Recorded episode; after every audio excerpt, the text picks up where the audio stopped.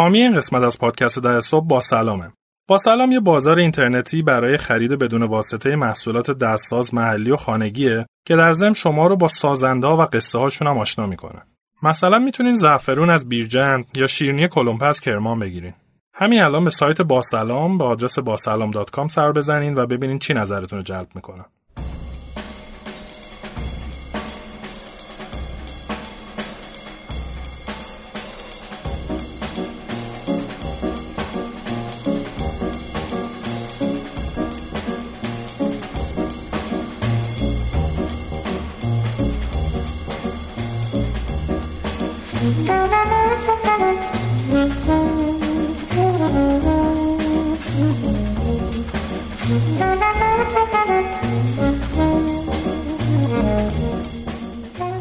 سلام به همه. من امید اخوان هستم. امروز 28 خرداد 98 و در خدمت حمید و سعید محمدی بنیانگذاران دیجیکالا هستیم. میسم هم قرار بود امروز بیاد ولی توی راه بود و متاسفانه جلسه فوری براش پیش اومد. شاید دیرتر ملحق خب همین جان سعید جان خیلی خوشحالم دوباره میبینمتون و خوش اومدین به پادکست ما. من خیلی خوشحالم من حمید هستم. سلام عرض می‌کنم خدمت شنوندگان این پادکست. منم سعید هستم. سلام می‌کنم. امیدوارم که صحبت خیلی خوبی داشته باشیم. خیلی هم عالی. خب ما داستان دیجی کالا رو راستش همه می‌دونن. خیلی وقت خیلی راجبش نوشته شده. خیلی وقت شما مصاحبه های قبلی داشتید. و برای اینکه وقتمون کمه ازش میگذریم. اگر از مخاطبین کسی علاقه منده ببینه دیجی کالا چجوری شروع شد و داستانه. دوربینه و در واقع دوقلوهای محمدی چجوری راه انداختن دیجیکالا رو آنلاین می‌تونید سرچ کنید و ببینید. ما در واقع تمرکزمون توی مصاحبه رو روی چند سال اخیر که رشد مقیاس پذیر دیجیکالا اتفاق افتاده می‌ذاریم. خب همین جان الان به ما میگی در واقع الان یه گروه دیجیکالا داریم درسته؟ دیجیکالا که قبلا خورده فروشی اینترنتی بود به این معنا که شما از تامین کنندگان محصولات می‌گرفتید توی انبارتون بود مشتری ها میخریدن و تحویل می‌دادید. این کم کم شروع شد متحول شدن و سرویس ها و محصولات جدید اضافه شد. اینا رو به ما میگی تو طول زمان چیا اضافه شد؟ آره درسته. دقیقا همینطوره خب همونجور که گفتی ما business دیجیکالا رو با یه business model retail شروع کردیم دوازده سال پیش. business model retail باز همونطور که تو گفتی توی اون ما کالا رو خریداری می‌کنیم قیمت گذاری می‌کنیم کنترل می‌کنیم. حق انتخاب داریم که چه محصولاتی رو اضافه بکنیم چه محصولاتی رو اضافه نکنیم. به عبارتی مدیریت موجودی کالا می‌کنیم و مستقیما به مشتریمون میفروشیم.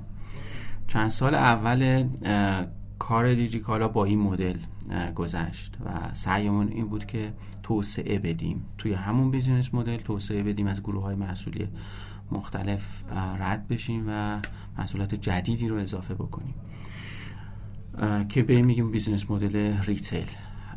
از حدود سه سال پیش ما سعی کردیم model marketplace رو هم اضافه بکنیم. بنابراین دیجیکالای امروز هم در model retail و هم در model marketplace که در اون هزاران فروشنده همین الان که صحبت می‌کنیم حدود نزدیک به 20 هزار فروشنده روی پلتفرم دیجیکالا از طریق پنلی که در اختیارشون قرار داده میشه پنل سل سنتر مدیریت می‌کنن کالای خودشون رو قیمت گذاری می‌کنن و به صورت مستقیم از طریق پلتفرم دیجیکالا به مصرف کننده نهایی میرسونن که البته اینجا لازمه به تاکیده که خب این پلتفرم قوانین و رویه های خودش رو داره و فروشندگان مثل مدل کلاسیفاید نیست که تصمیم گیر در مورد همه چیز اون چیزی که عرضه می‌کنن باشن. خب از اینطوری بگیم که در واقع فرض بکنیم سادهش بخوایم بر مخاطب بکنیم یه پلتفرم یا بستر آنلاینیه.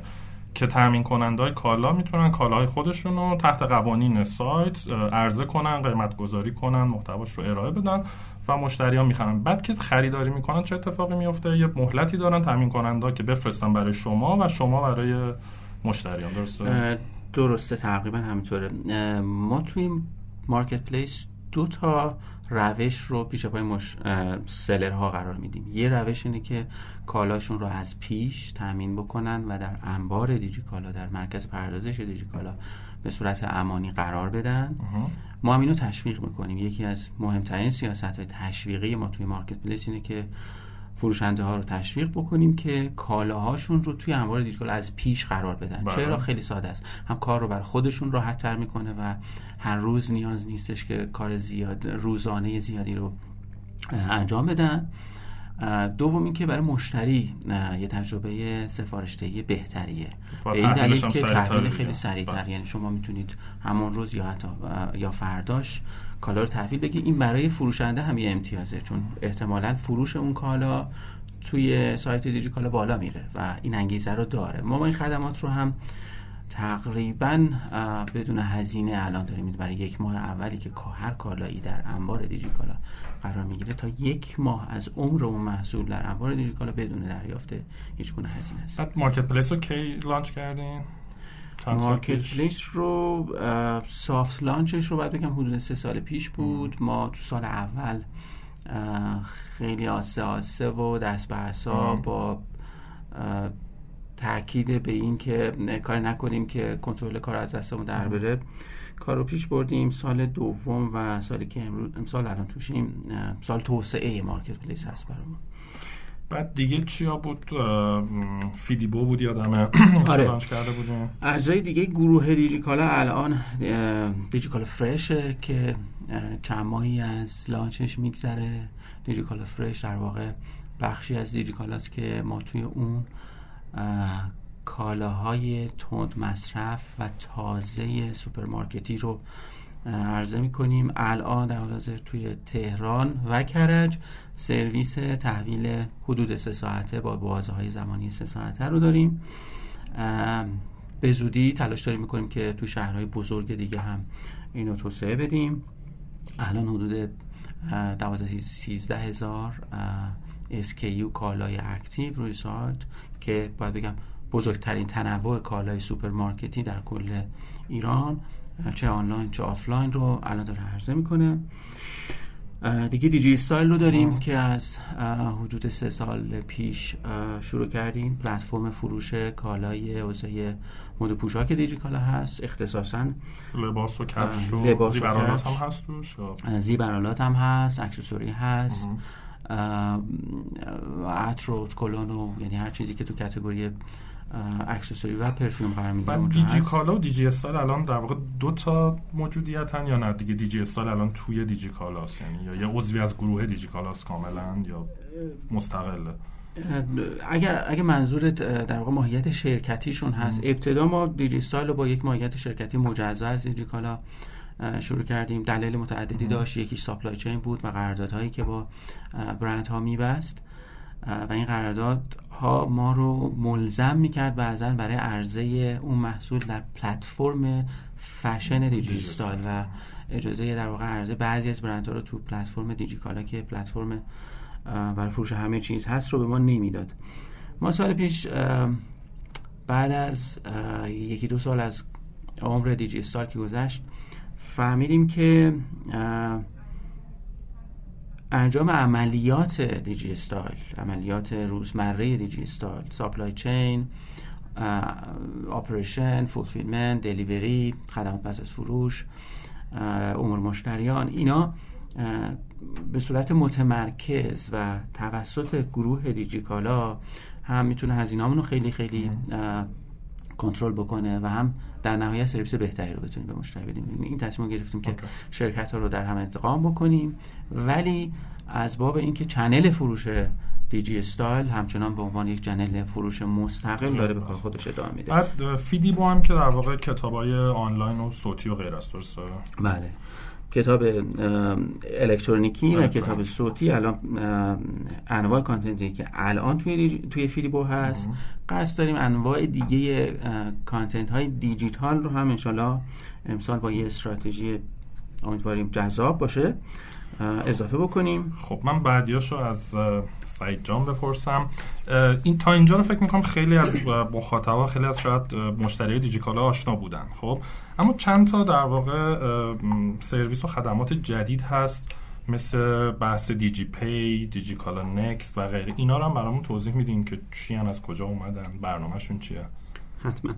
اه، خب اه، درسته یعنی ما تو به ویژه دو سه سال اخیر سعی کردیم که هر سال حداقل یکی دو تا در واقع حوزه جدید رو که می‌تونه در اکوسیستم تجارت الکترونیک دیجیکالا نقش مثبت ایفا بکنه و بتونه سرویس های کاملتری به مشتریمون رو بده اضافه بکنیم. به عنوان مثال خب همیشه پیمنت و موضوع پرداخت یکی از اجزاء در واقع مهم برای ایجاد یک تجربه خرید بهتر یک پارچه تر و سریعتر داره.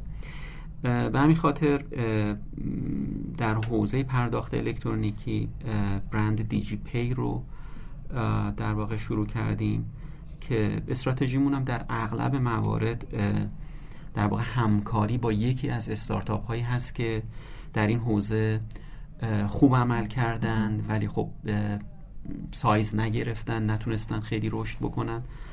احساس می‌کنیم که همیشه در صورتی که دیجیکالا بیاد در کنار این استارتاپ های خوب قرار بگیره می‌تونه نقش خیلی خوبی رو ایفا بکنه در توسعه اونها. هم می‌تونن در واقع مشکل در واقع توسعه اون محصول رو در دیجیکالا رفع بکنن و هم دیجیکالا می‌تونه کمک بکنه به اون استارتاپ که در واقع رشد بکنن بله دیجی پی در حوزه انواع سلوشن های در واقع پرداخت الکترونیکی فعالیت می‌کنه. غیر از اون ما در حوزه اکوسیستم تبلیغات اینترنتی هم باز دوباره با همکاری و ادغام کردن چند استارتاپ خوب و موفق در این حوزه به کوتاه میگم. ادرو و PGP بله.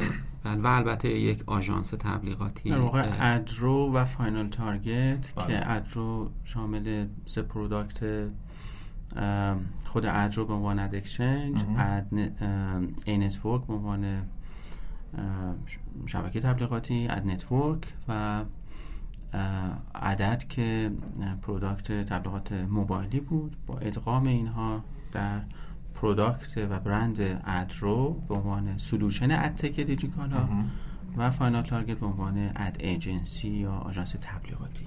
بله. غیر از موضوع در واقع تبلیغات خب ما سال گذشته اواخر سال گذشته عملا مرکز نوآوری دیجیکالا رو با برند دیجیکالا نکست رو هم آماده کردیم. معمولیتش در واقع خیلی مهم و ولی خیلی ساده است قرار هست که دیجیکالا نکست در حوزه هایی که یکم نیازمند سرمایه گذاری و توجه بلند مدت به اون هست عمدتا در حوزه های تکنولوژی. دو حوزه اصلی در واقع تمرکز سال اول ما سال 1398 در دیجیکالا Next حوزه در واقع هوش مصنوعی هست که در واقع ما به انواع solution هایی که می‌تونه به core business دیجیکالا در قالب هوش مصنوعی کمک بکنه علاقمند هستیم. استارتاپ های مختلف افراد مختلف تیم های مختلفی رو که به این حوزه علاقمند هستن و یک کارایی رو کردن دعوت می‌کنیم که در با همکاری دیجیکالا روی موضوعات به صورت هدف روی این موضوعات به صورت هدفمندتر پروژه تعریف بکنن. ما سعی می‌کنیم کمکشون بکنیم. کمک های مختلف در حوزه حقوقی مالی آیا تکنولوژی یه جور شتاب دهی یا شتاب دهنده حساب می‌کنین دیجیکالا نکستو یا ببینید در واقع مرکز نوآوری یا به نوعی می شاید بشه گفت که یک مرکز نوآوری از حالا تا یه حدی هم حتی بشه گفت یک شتاب دهنده است. بله به حال کمک می‌کنه به استارتاپ ها که در واقع رشد سریعتری رو داشته باشن. اما نکته مهم این هست که به صورت در واقع متمرکز در حوزه هایی که مورد نیاز دیجیکالا در سالهای آینده هست متمرکز خواهیم شد. یعنی یه خود حالت حالا توی نمایشگاه اینوتکس بود هفته پیش خیلی بحث reverse pitch داغ بود. یعنی می‌خوام ببینم الان پس اینطوری که شما انگار یه جور reverse pitch مشکلات دیجیکالا رو می‌زنید تو دیجیکالا Next و از تیم های مختلف دعوت می‌کنین که بیان اینها رو با استفاده از فناوری به صورت استارتاپ در واقع حلش می‌کنن. در, در بیشتر اوقات به همین شکله یعنی ما الان مثلا برای امسال در حوزه هوش مصنوعی یک سری حوزه ها رو تعریف کردیم.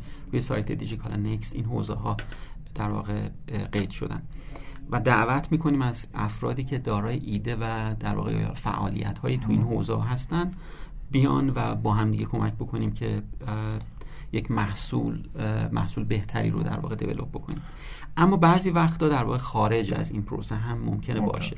یعنی یک استارتاپ یا یک فردی ایده ای داشته باشه و فکر بکنه که این به نوعی می‌تونه در آینده به دیجی کالا کمک بکنه و یکی از اون حوزه هایی هست که با سرمایه گذاری و با توجه بیشتر و کمک دیجی کالا می‌تونه اون رو تبدیل به یک محصول جدی بکنه.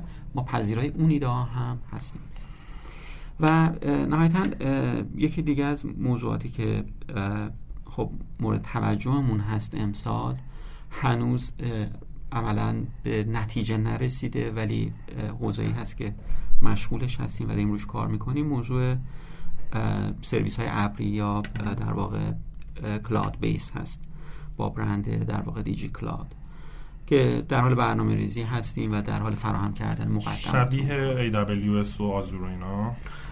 تا حد بله، زیادی بله شباهت داره.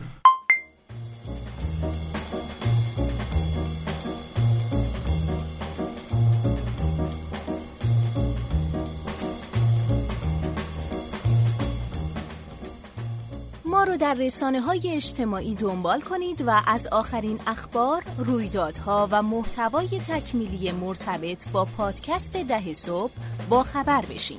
در توییتر، اینستاگرام و آپارات با نام کاربری 10am پادکست و در تلگرام با پادکست 10am می‌تونید ما رو پیدا کنید.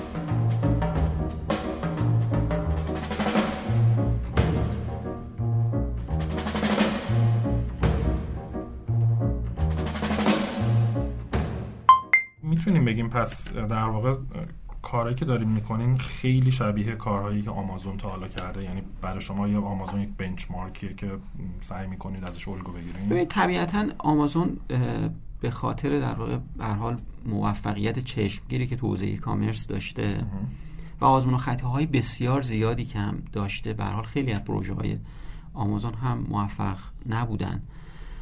همیشه می‌تونه به عنوان benchmark یا best practice بهش نگاه بشه. ما هم حتما بهش توجه می‌کنیم. ولی خب تو بعضی از حوزه ها بویژه در شکل اجرا حتما نیازمند این هستیم که به حال context خودمون رو هم بهش توجه کنیم بومی سازی کنیم. بعضا ظرفیت های تو ایران هست که به هر دلیلی مثلا در یک بازاری مثل بازار آمریکا وجود نداره. یا برعکس ظرفیتی در آمریکا وجود داره که در ایران به هیچ وجه ما نزدیکش هم نیستیم. این در واقع مطابقت ها را طبیعتا باید بدیم. خب چیز دیگه هم هست که توی در واقع محصولات یا خدماتتون می‌خوان اضافه بکنید؟ چیزی که در واقع در دست کار داشته باشیم و الان داریم روش کار می‌کنیم نه همین در واقع هشت مورد هست. خب همین جان الان تو گروه دیجیکالا حدودا چند نفر پرسنل داریم؟ توی گروه دیجیکالا نزدیک به سه هزار نفر. نزدیک به سه هزار نفر. تا حالا سه هزار نفر رو رد نکردیم نه؟ یا یه باری رد نه هنوز. شاید تو همین یکی دو ماه آینده رد بکنیم خیلی نزدیک به سه هزار فکر کنم 2900 و خورده ای باشیم. در واقع ما چندین ماه قبل قبل از اون پروژه در واقع بیل تول هستمون ما به یه عدد حدودا 2700 خورده این نفر رسیدیم. یک هم کاهش داشتیم ولی به مرور باز دوباره با توسعه هایی که به ویژه توسعه جدید وجود داشت الان به نزدیک 3000 نفر رسیدیم. اوکی.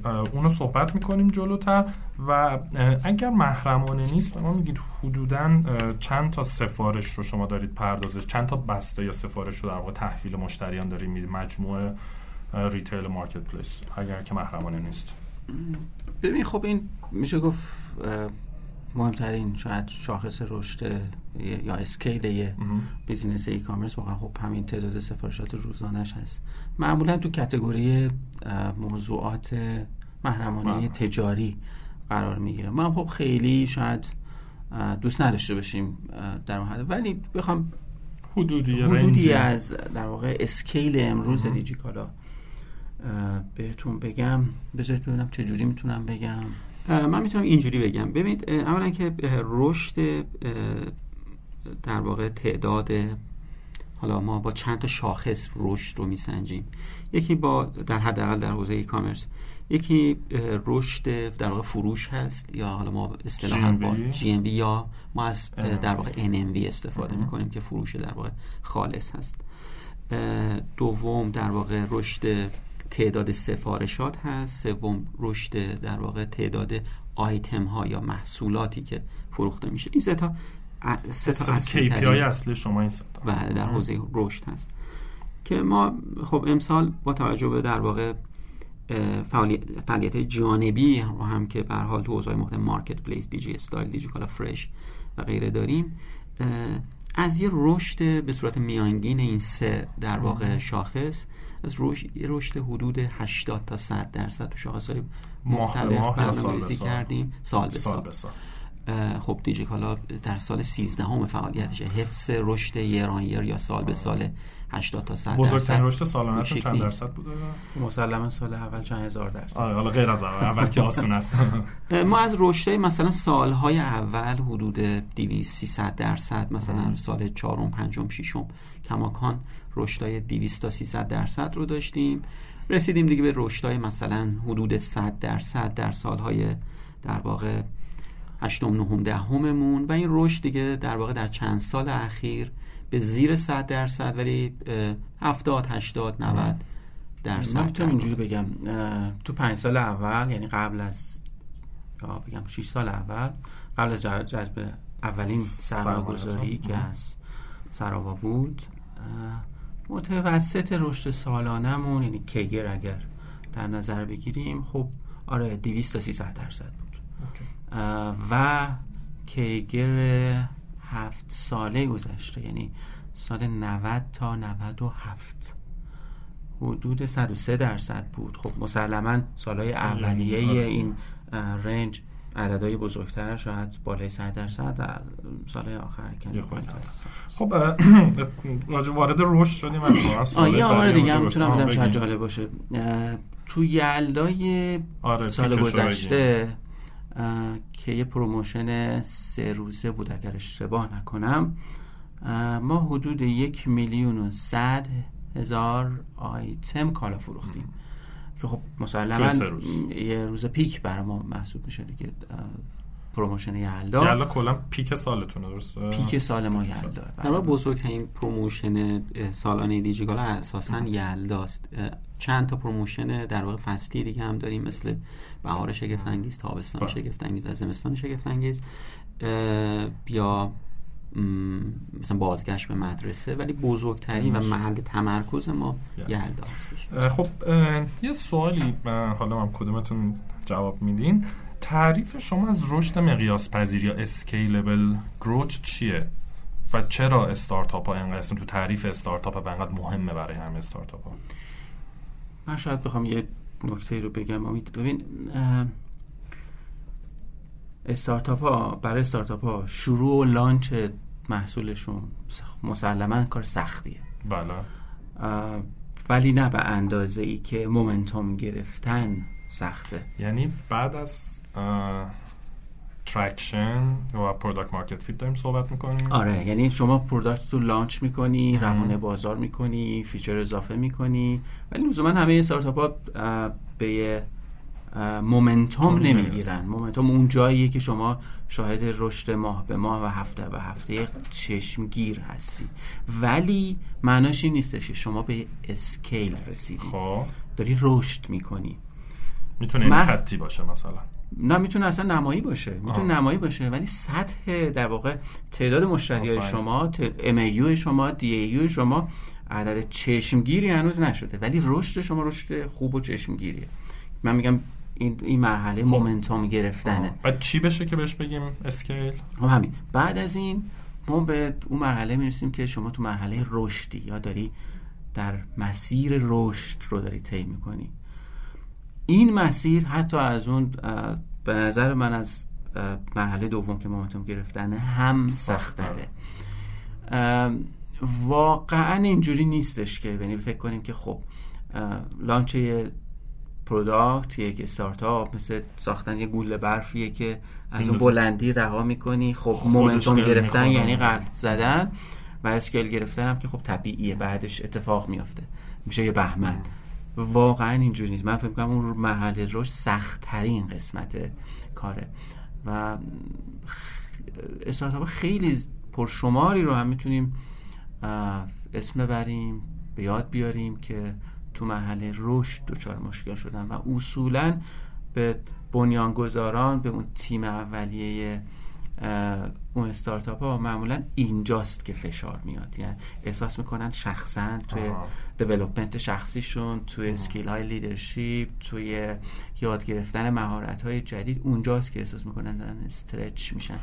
ما. یعنی در تقریبا همه مصاحبه که کردیم با کسای دیگه ای که scale کردن همه از نت برگ اسنپ و غیره همه تقریبا گفتن که سختترین کار تو scale منابع انسانی این بزرگ کردن توسعه منابع انسانی فرهنگ سازمانی و غیره. شما هم قبول دارین؟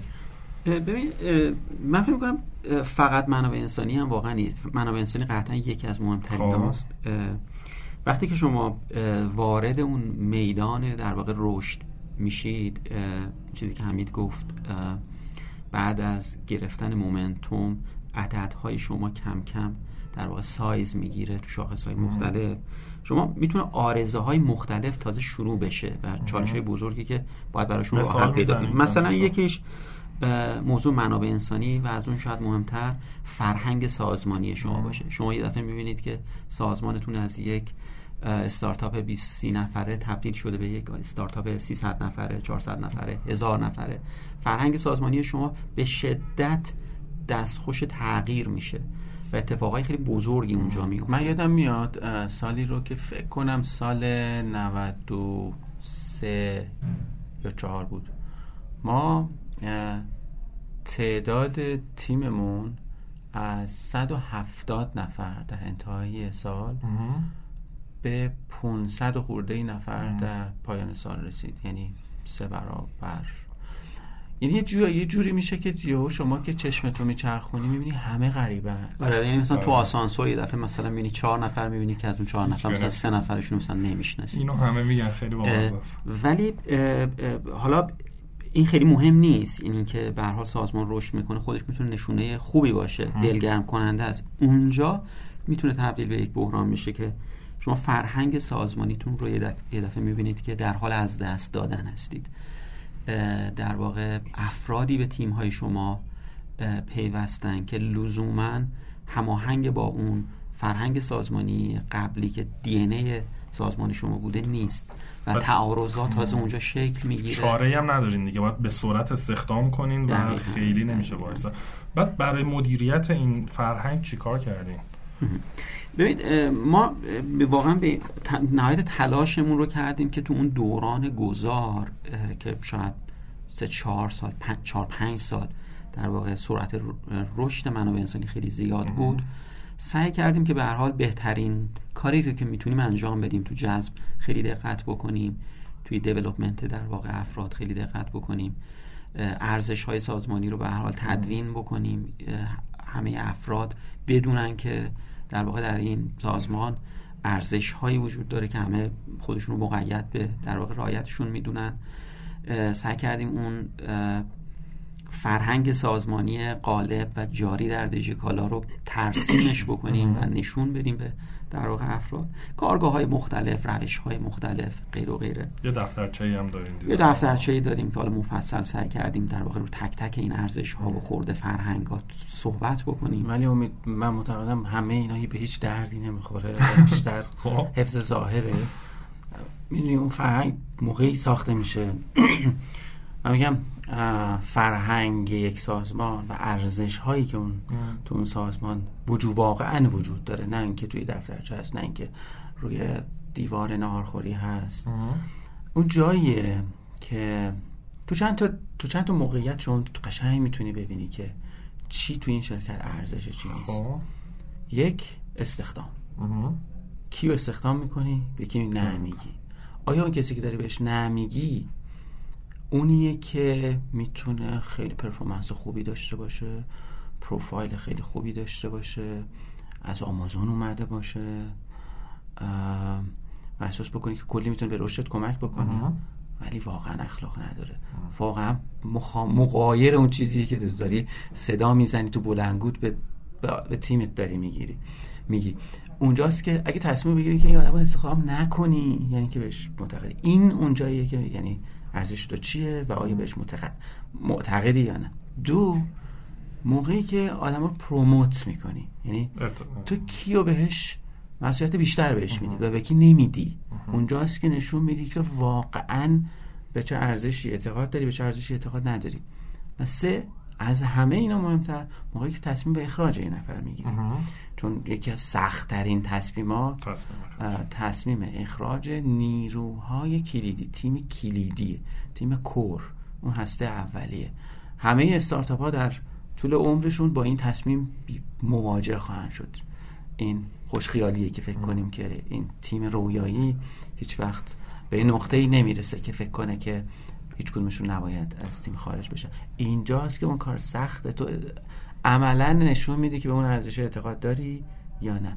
و توی این پروسه سوالت این بودش که چیکار می‌کنی؟ چجوری این فرهنگی که داری ازش اسم می‌بری رو چجوری نشون میدی که بهش معتقدی و چجوری بهش کمک می‌کنی که به وجود بیاد؟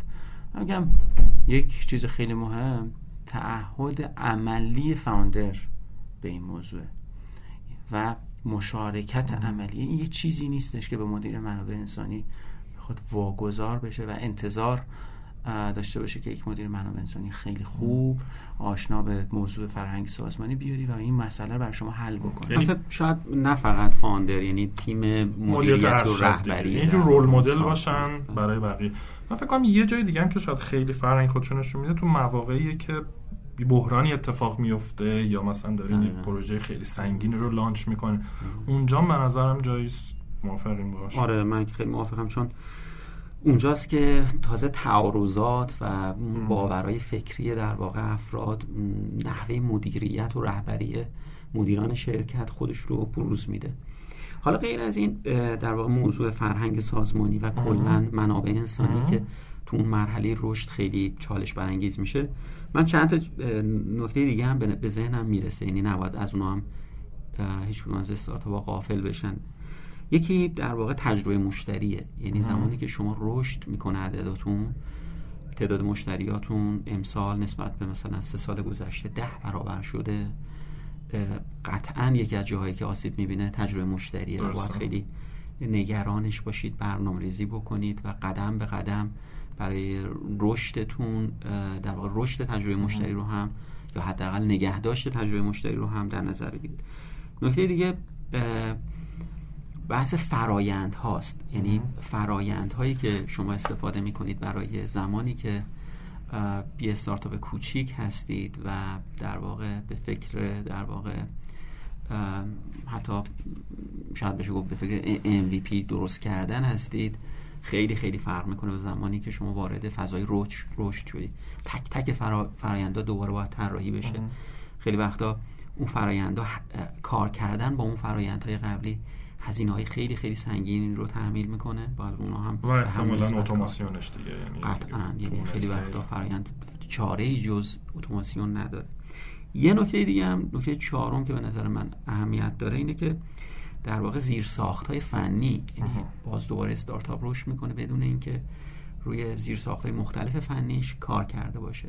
از پلتفرم نرم افزاری که استفاده می‌کنه زیر ساخت های سخت افزاری غیر و غیره همه باید به حال به یک تناسب رشد بکنه.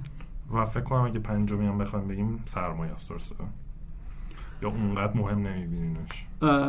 من سرمایه رو خب مهمه. یکی از ارکان به حال رشد هستش. ولی خب بسته به در واقع نوع business این که اون استارتاپ مثلا cash burn داشته باشه یا نداشته باشه سودده باشه business یا نباشه ممکنه نیازش به سرمایه در واقع سطوح مختلفی رو داشته باشه. شما اگه محرمانه نیست می‌تونم چند راند تا حالا سرمایه جذب کردین؟ حالا تعدادش فقط. ما در واقع در اصل دو راند جذب سرمایه داشتیم. یکی در سال اواخر سال 91 از شرکت سروا پارس و که در واقع خب شرکت سرمایه گذاری خب بخش خصوصی همه می‌شناسن. متشکل از در واقع حالا سرمایه گذاران مختلف از بخش خصوصی کشور. و همینطور سال 90 و اواخر 94 اوایل 95 از یک fund یا صندوق در واقع سرمایه گذاری اروپایی به نام تریپل آی سی round دوم که round بز خوب خیلی بزرگتری بود رو جذب سرمایه کرد.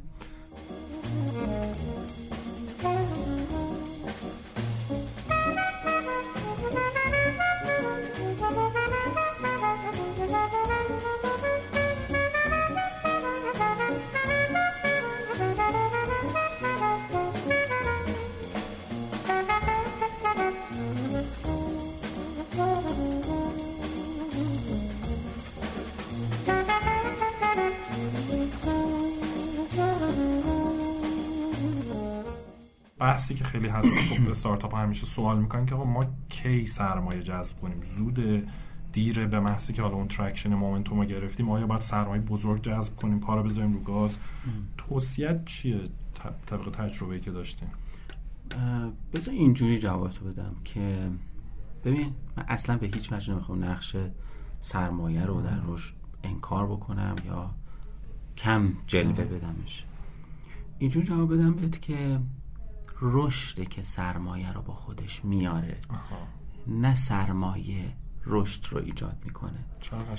یعنی که ببین بیزینس من اگر اونقدر خوب باشه اونقدری چه در تعریفش ذات تعریف اون محصولی که داری به مشتریت ارائه میدی درست و اصولی و به میگن مینینگفول باشه.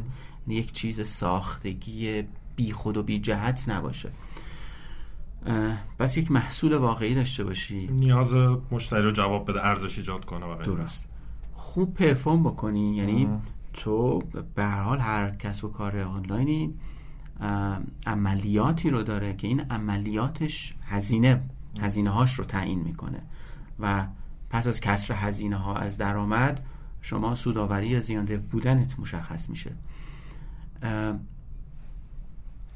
اونقدر بهرهوری بتونی داشته باشی که نشون بدی به خودت اول که بهش اعتقاد داشته باشی به این بیزینس برای آینده بتونی روش به قول معروف خودت وقتت رو سرمایت سرمایت رو عمرت رو براش سرمایه گذاری بکنی بهش ایمان داشته باشی که این یک business اصطلاحا میگن sustainable پایداره به این نتیجه برسی و فرایندات بهرهور باشه و بتونی نشون اگر الان زیان دهی که برای جبران اون زیان که معمولا کسب و کارهای آنلاین قریبه به اتفاقشون در سالهای اولیهشون طبیعتا به خاطر رشد بالاشون زیاده هم طبیعیه و خیلی هم خوبه. ولی باید بتونی نشون بدی پروجکشن سوداوری رو. بتونی واقعا به طوری که خودت بهش اعتقاد داشته باشی رو بتونی نشون بدی. در این صورت نمی‌خواد بری دنبال سرمایه. سرمایه خودش میاد. دنبالت. این نکته خیلی مهمه دیگه. یعنی امروز هممون خیلی داریم میشنویم که مثلا خیلی ها میگن که خب این خیلی طبیعیه. اصلا باید اینطور باشه که یک استارتاپ در حالا صنعت اینترنت زیاندهه و اصلا چیز عجیبی نیست که مثلا استارتاپ من الان در سال دوم یا سوم یا پنجم یا دهم فعالیتش زیانده. خیلی طبیعیه. و منشن می‌کنیم و ذکر می‌کنیم. در واقع مثالای زیادی که تو دنیا وجود داره در ایران وجود داره. خود آمازون هم سالها خود آمازون که برای سالها زیانده حتی بوده. لیفت یا اوبر هم تو بورس هم رفتن حتی زیانده بودن. بله هر دو, هر دو بودن. اما نکته که خیلی خیلی باید بهش اشاره کرد اینه که دچار خطای شناختی نشیم. درسته یک استارتاپ در واقع که تازه کار خودش رو شروع کرده اصولا می‌تونه زیانده باشه. اما در صورتی این قابل توجیه و دفاع هست و اون founder اون business باید به کار خودش ادامه بده که چشمانداز در واقع سوداوری رو ببینه. و این حاصل نمیشه غیر از اینکه شما دارای یک رشد سریع باشی. یعنی چیزی که توجیه می‌کنه زیان بودن زیانده بودن در واقع یک استارتاپ اون همون رشد سریع و داشتن چشم انداز سوددهی هست. اگر یک استارتاپی رو من امروز دارم که نه رشد سریع داره نه چشم انداز سوددهی. داره و الان دارم زیان میدم اونجا یک جای کار اشکال داره و باید من فکر کنم و هرچقدر زودتر باید جلو این موضوع رو بگیرم. و اینم برای شهروندان خود توضیح میدی. این حالا خصوصا کسایی که تو اکوسیستم استارتاپی نیستن. همیشه این براشون جای سوال تعجبه که یعنی چی که اصلا کسب و کار ضرر ده اینو خود باز می‌کنین که خب حالا می‌دونم به خاطر رشد می‌خوام از زبان خودتون بشنوم که چه در واقع علتی پشتشه که اب نداره ضررده باشه. سرمایه گذار چجوری تحملش می‌کنه؟ و اصلا فرق سرمایه گذاره خطرپذیر یا ویسی ها با سنتی ها که دنبال مثلا سود آخر سالشونن ببین به بهترین شکل میشه این رو در واقع توی اسپردشیت این اثر رو دید که چطور یک استارتاپی که داره امروز زیان میده با رشد سریع و با داشتن چشمانداز سوددهی می‌تونه چقدر در واقع خوب در یک آینده نچندان دور تمام زیانهای انباشته رو در واقع کاور بکنه. وقتی کسب و کار شما اسکیل می‌گیره و عدد عدداتون در واقع درشتر میشه. شما می‌بینید که اون زیان انباشته دیگه سهم زیادی روی عددهای جدید شما نداره. به عنوان مثال business ی که برای چند سال اول فرض بگیرید ده درصد در سال زیان ده بوده. یه به قولی burn rate ده درصدی داشته. وقتی که این زیان انباشته رو مثلا در پنج سال اول زیان ده بودنش جمع می‌کنید می‌بینید که مثلا در سال هفتم یا هشتم که business شروع به سود سوددهی می‌کنه به خاطر اینکه سایز business در اونجا عدد خیلی بزرگتری بوده به راحتی با یک درصد سوددهی همه اون زیان های انباشته کاور میشه. و این یک مسئله ریاضی خیلی ساده است. و اون مدتی هم که زیانده هستین خب از پولی که سرمایه گذار میده دارین اون زیان رو جبران می‌کنین که بتونین بله. رشد رو ادامه این خیلی نکته مهمی ها. ممکنه وارد بازی خیلی خطرناک بشه خب. دقت نکنیم ببین زیان سال اول به زیان سال دوم سال سوم سال چهارم باید درصدش نسبت به سایز business کاه business کاهش پیدا بکنه. یعنی اگر شما burn شما امسال به عنوان سال اول 10 درصده سال دیگه باید بشه 8 درصد سال دیگه بشه 5 درصد و سال پنجم بشه صفر و سال ششم شما به یک درصد مثبتی از سود برسی. در این صورته که شما سعید گفت چشمانداز سوداوری رو می‌تونید نشون بدید اگر شما امسال 10 درصد داری تو سایز X 10 درصد زیان داری در سایز X. سال بعد 15 درصد زیان داری در سایز 2X سال بعد 20 درصد زیان داری در سایز 4X یه فاجعه است. یعنی شما هر چقدر زودتر جلوی اون کسب و کار بگیری به نفعته. و شما هم خب تا یه سالهایی فکر می‌کنم ضررده بودین. اگه محرمانه نیست هنوز آیا ضررده این یا دارین سودده میشین؟ جالبه. قصه دیجی‌کالا هم توی زیاندهیش جالبه. خب ما قبل از fundraising سراوا تو سال 91 یک کسب و کار سود آور سود ده بودیم. و سود خیلی باریک. در واقع خرج خودشو در آره اصلا کارمون رو داشت اصلا راهی غیر از این نداشت. یا شما باید تامین مالی بکنیم. اون اون موقعی که اصلا آره اصلا این concept آره. سرمایه‌گذاری خطرپذیری رو وجود نداشت. یعنی در واقع هنری نبود. راهی غیر از این وجود نداشت که این business business ی باشه که بتونه رو پای خودش وایسه. بنابراین باید یک سود باریک یا در موقعیت break ادامه بده. از بعد از اون خب طبیعتا نه به خاطر اینکه سرمایه گذاری در دسترس بود خب پس اجازه داریم برن بکنیم. اصلا اینجور نیست. چون سرمایه گذاری رو با هدف بیشتر کردن رشد بیزینسمون جذب کرده بودیم. خب به صورت خودخواسته. و برنامه شده. و شده. کم کم سعی کردیم که با اضافه کردن به درصد رشد در سال ششم و هفتم صحبت می‌کنیم. نه سالهای اول که راحته. با اضافه کردن درصد رشد ساختن زیر ساخت های لازم نه برای رشد اون سال بلکه برای رشد سال پنج سال آینده که این سرمایه‌گذاری زیادی رو بعضا می‌خواد.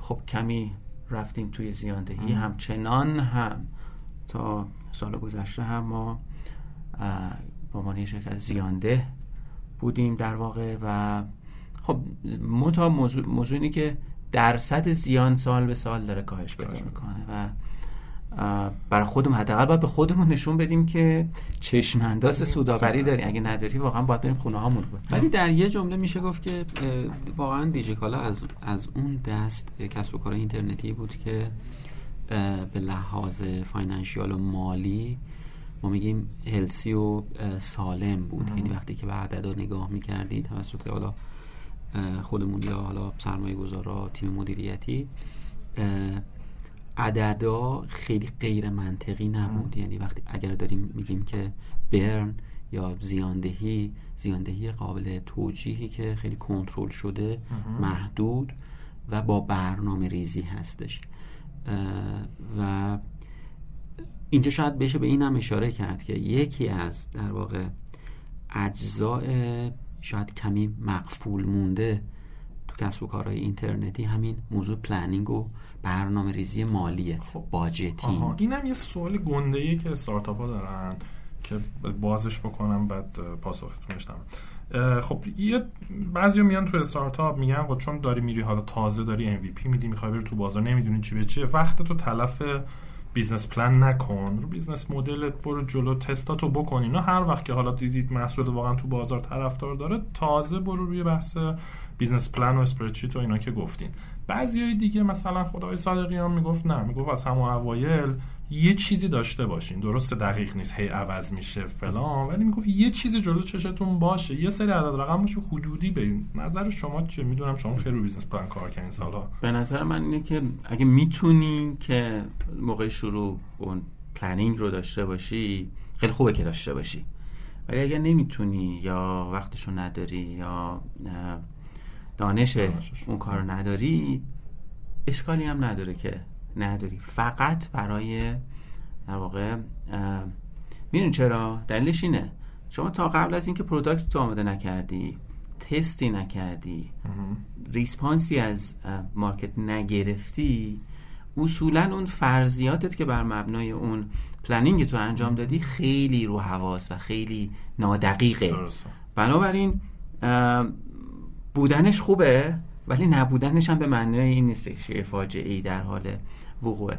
یعنی ولی نکته مهم اینه که به محض اینکه شما توی بازار رفتی نتیجه کار رو دیدی تونستی اون فرضیات مدلت رو تایید بکنی با آنچه که در مثلا یک سال گذشتهش بعد از لانچ دیدی؟ اونجا دیگه باید موقعیه که شما دیگه باید budget داشته باشی پلان داشته باشی. حالا لزوما هم همش spreadsheet بودجه نیست. به این سوال بتونی پیش پیش خودت خب؟ پیش وجدان خودت بعد بتونی به این سوال جواب بدی که اگر من پول تو, تو حساب بانکیم بود و می‌خواستم روی این business invest بکنم چیزهایی رو تو این business می‌بینم که به من بگه که این business با این ابزار ابزار یک ابزار دو ابزار سه یا این تغییرات در مدلش و این یا این شناسایی این فرصت ها در بازار می‌تونه یه روزی سودآور باشه و من این پولو روی این business سرمایه گذاری می‌کنم من اینجوری آره،, آره اینجوری می‌تونم. کاملا که با حرف همین موافقم. این می‌تونم اینجوری تکمیلش بکنم که ببین به هر حال موضوع planning مثل خیلی چیزهای دیگه باید تناسب داشته باشه با در واقع اون مرحله رشد کسب و کار. یعنی خب طبیعتا business ی که تازه امسال شروع کرده یک سالش دو سال شروع کرده خب اگر زمان زیادی رو و از متخصصین زیادی برای planning استفاده کنه خب طبیعتا داره از resource هاش رو داره به صورت بالانس توزیع نمی‌کنه. اون نیازمند product نیازمند marketing نیازمند تکنولوژی resource هایی که اون موقع خصوصا نداره دقیقا. پس بسته به در واقع مرحله رشدی که استارتاپ توش هست نیازمند یک سطحی از کیفیت و بلوغ planning هست. دیجیکالای سال 13 همه فعالیت خودش طبیعتا تو حوزه planning و budgeting به جزئیات بسیار بسیار بسیار زیادی نیاز داره. یعنی شاید فایل فایل های در واقع budgeting دیجیکالا رو که باز می‌کنید می‌بینید کوهی از مفروضات data های مختلف فرمولای خیلی پیچیده وجود داره که هر کدومی از این assumption در واقع sensitivity check میشه برای اینکه ببینیم تاثیر هر تغییری در در واقع خروجی business چیه.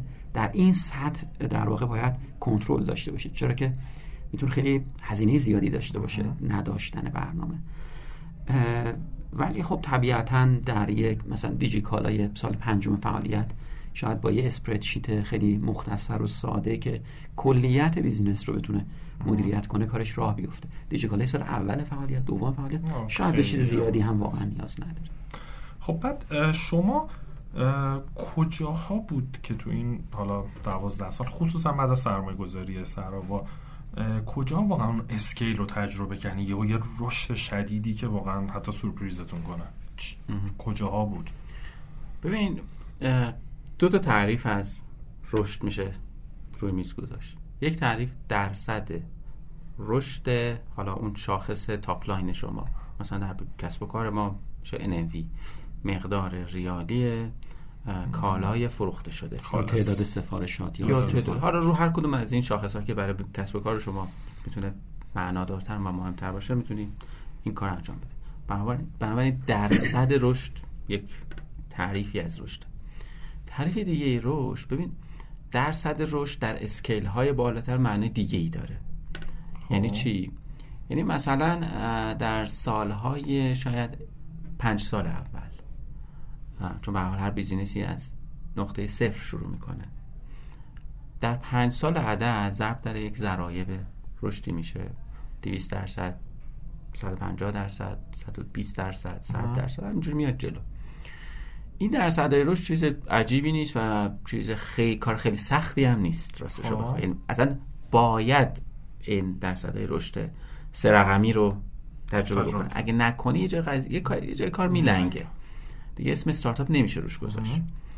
در اسکیل های بالاتر که شما توی اسکیل ملی صحبت چند هزار میلیارد ترنوور رو می‌کنی حتی عددهای زیر صد درصد هم عددهای به شدت عددهای رشد بالایی محسوب میشه. چرا؟ چون تاثیرش رو در کسب و کارت با چشم می‌بینی. یعنی در اون سایز ها تاثیر رشد حتی 50 درصدی شما رو به شدت استرچ می‌کنه و به خب. شدت شما نیازمند هر روز یک آوردن یک تغییر هستی وگرنه تو اون سایز از بین میری. خب بنابراین خواستم بگم دو جور تعریف خب. رشد داریم. یادم سوال چی بود سوال بود که کجاها اون اسکیل شدید رو تجربه کردین که حالا تعداد نیرو انسانیتون مجبور شدین بالا بر تعداد مشتری ها بالا رفت ساپورت نمی‌شد یعنی حالا با این تعریف. استرچ بشین. حالا با این تعریف خب قبل از سرمایه گذاری در واقع سری A در سال 91 ما در صدای رشد خیلی بالایی رو داشتیم. همه بالای 200 درصد. از شاید سال اولیه چند هزار درصد نمی‌دونم. راستش رو بخوای خیلی هم اندازه گیریش نمی کردیم و اگر شما از ما میپرسیدی که سال گذشته چند درصد رشد داشتی نمی‌دونستیم. ولی می‌گفتیم خیلی رشد داشتیم. خیلی ساده. ولی بعدا که رفتیم عددانمون نگاه کردیم دیدیم که عددا مثلا چند صد درصدیه و خیلی عدد خوبیه. ولی اسکیل کوچک بود. بعد از سرمایه گذاری خب ما اولین کاری که کردیم خورده رو زیر ساختا کار کردیم. زیر ساختای رشد های چند سال آینده نه اون سال رو ساختیم. درصدا حفظ شد. درصدا اینجوری نه نیستش که مثلا درصد 200 درصد سال قبلش تبدیل شده باشه به 2000 درصد. نه اتفاقا شاید کمتر از 200 درصد سال قبلش. طبیعیه. ولی همچنان درصد بالاست. ولی در scale ی وارد شدیم که دیگه یعنی به عبارتی دیجیکالا وارد فضای scale شد. اون جاییه که دیگه کارهای سخت شروع میشه. change change management مدیریت تغییر میشه موضوع اولیه صحبت های شما و کار شما. تغییر رویه ها روش های کاری تو خودت تا حد زیادی با فرآیندهای دیجیکالا فکر کنم آشنایی. آره. یه دوره آره اون سالا که کار می‌کردیم. حالا اتفاقا با مزه راجع به اسکیل نه یادم فکر اون 4 5 سال پیش بود که تازه اون ساختمون رفته بودید توی جولفا. نه بعد از جولفا. یه روز اومدم نمجوری آدما صف کشیدن جلو منابع انسانی اومدن تو راه رو تو پله و اینا. موقعی بود که به شدت یادم استخدام داشتیم.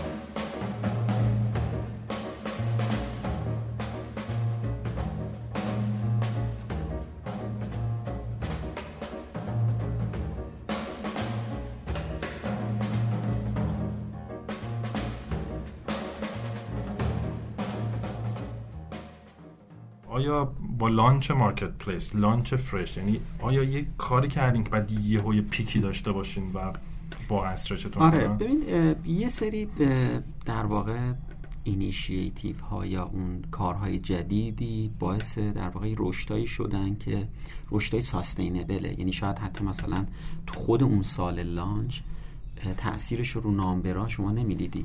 ولی این رو به عنوان یک المانی رشد شما برای سالها توی business می‌دیدید از جمله مثلا زمانی که خب دیجیکالا در واقع حوزه محصولات خودش رو از کالای صرفا الکترونیک به کالاهای دیگه توسعه داد. خب طبیعتا با گسترش این حق انتخاب مشتری ها خب تنوع محصول بالا رفت و دیجیکالا هم رشد کرد از جنبه های مختلف. جنبه در واقع فروش جنبه در واقع تیف مشتریان. از جنبه operation و اون زیر ساختایی که نیاز داشتیم و به دیجیکالا واقعا سایز داد. اون یکی از اون مراحل بود. که تقریبا از سال همون 92 شروع شد و تقریبا دیگه تا همین سالهای اخیرم حالا تو اوضاع مختلف ادامه داشت. یه در واقع موضوع دیگه launch marketplace بود که business model دیجیکالا رو خیلی تغییر داد. اونجا هم به خاطر اینکه اساسا دیجیکالا بیشتر تبدیل به یک platform business شد. تبدیل به business ی شد که خب حالا هزاران در واقع همکار به دیجیکالا کمک کردن در قالب یک seller که کالا تامین بکنن و روی پلتفرم دیجیکال عرضه بکنن. اون هم یک رشد sustainable ی رو در واقع برای دیجیکالا ایجاد کرد. همینطور launch دیجی استایل خب خیلی یه حوزه جدیدی رو باز کرد حوزه پوشاکی که خب هم حوزه خیلی سختیه به لحاظ در واقع عرضه اینترنتی هم به لحاظ supply chain هم حوزه سختیه. خیلی باعث شد که ما تو اونجا واقعا قوی بشیم. به کمک partner هایی هم که داشتیم. ما تو دیجی استایل یه partner داشتیم. بله. و امیدوار هستیم که این رشد رو در واقع این نقاط تعیین کننده تو رشد رو سالهای آینده حالا با اوضاع مختلف داشته باشیم. از جمله دیجی پی از جمله دیجی کالا فرش اینا همه بتونه در واقع تضمین بکنه رشد جایی هم شد حس کنین که رشد داره متوقف میشه حالا پلاتو میشین یا این واقعا مشکل می‌خورین؟ آره ببین اگر مثلا نمودار فروش دیجیکالا تو ماهای مختلف سالهای مختلف نگاه بکنی ببینی خب ماهایی هست که حالا تحت تاثیر فروش تاثیر فصل. حتی کاهش هم بعضا می‌بینیم.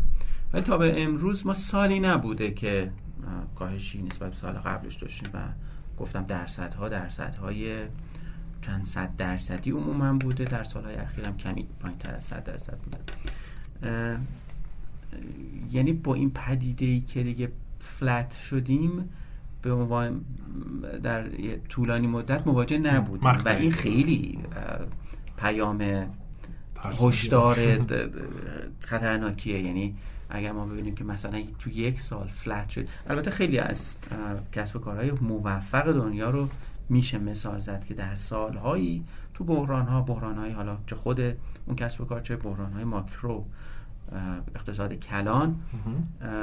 دوچار فلت شده. حتی کاهش یعنی چیز خیلی عجیبی نیست. ولی خیلی خطرناک یعنی یک زنگ هوشدار بزرگه. چرا؟ چون تمام اون فرضیاتی که بر مبنای اون سوداوری آینده و امید به سرمایه گذاران رو داده بود تمام فرضیات دیگه داره نقش بر آب میشه و برای ما یه چیزه. از اون اتفاقاتیه که کابوس دیگه بله. flat شدن ولی مشخصا بخوام اگه مثلا چند تا مثال بزنیم آره. جاهایی که flat شد business دیجیکالا ببین مثلا در شاخص تنوع محصولات قابل در واقع خرید در دیجیکالا ما خب در قالب مدل retail کار می‌کردیم و تنوع محصول خب از مثلا دو سه هزار محصول مثلا در سالهای اول کم کم اضافه شد اضافه شد. تا برسید به مثلا عددی حدود مثلا 100 تا 150 هزار تنوع محصول در قالب retail. خب چون طبیعتا business model مون retail بود واقعا مدیریت کردن و تأمین بیش از 100 یا 150 هزار قلم کالا خب اصلا کار ساده ای نبود. یک تیم بازرگانی خیلی مفصل و بزرگ تو category های مختلف این کار رو داشتن انجام می‌دادن. ولی شما اونجا اون تاثیر نوع business model انتخاب شده رو می‌دیدید که داشت تقریبا رشد تنوع محصول رو برای یکی دو سال flat می‌کرد. دیگه می‌دید به سختی 120 هزار تنوع محصول به تبدیل به 150 هزار می‌شد. چون واقعا شما کنترل روی اون داشتید. باید در واقع resource های زیادی رو صرف این توسعه می‌کردید.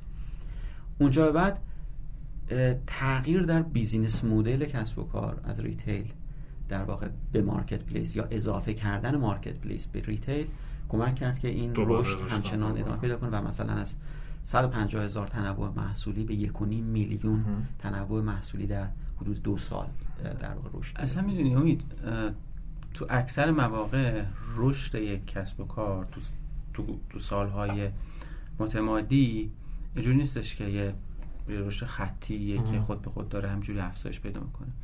آره این پدیده فلت شدن های کوتاه مدت و یک جامپ به واسطه آره. یه اینیشیتیو جدیده. یعنی شما همجوری داری میری میری باشی به ملایم یک لحظه با یه اتفاقی جامپ می‌کنی توی سطح توی جاده بالاتر. بعد دوباره میری جلو دوباره, دوباره آخه همه این نمودار هاکی رو نگاه می‌کنن خیلی خوشگله و نما. اینطوری میره بالا ولی به نظر من بالاخره اون تو یک نوساناتی داره درسته؟ آره به نظر من نگاه کردن خب البته برای کسب و کارهای خورده مچورتر و با عمر بیشتر. نگاه کردن به رشد سال به سال دقیق ترین به عبارتی چکیه یا شاخصیه که می‌تونی از سلامت رشد اون کسب و کار ولی آره ولی ماه به ماه شاید آره زوم بدی و بری ماه به ماه یا هفته به هفته خب می‌بینی خیلی در واقع نوسانات اونجا زیاده بیزینس اینجا افتاده فلت شده.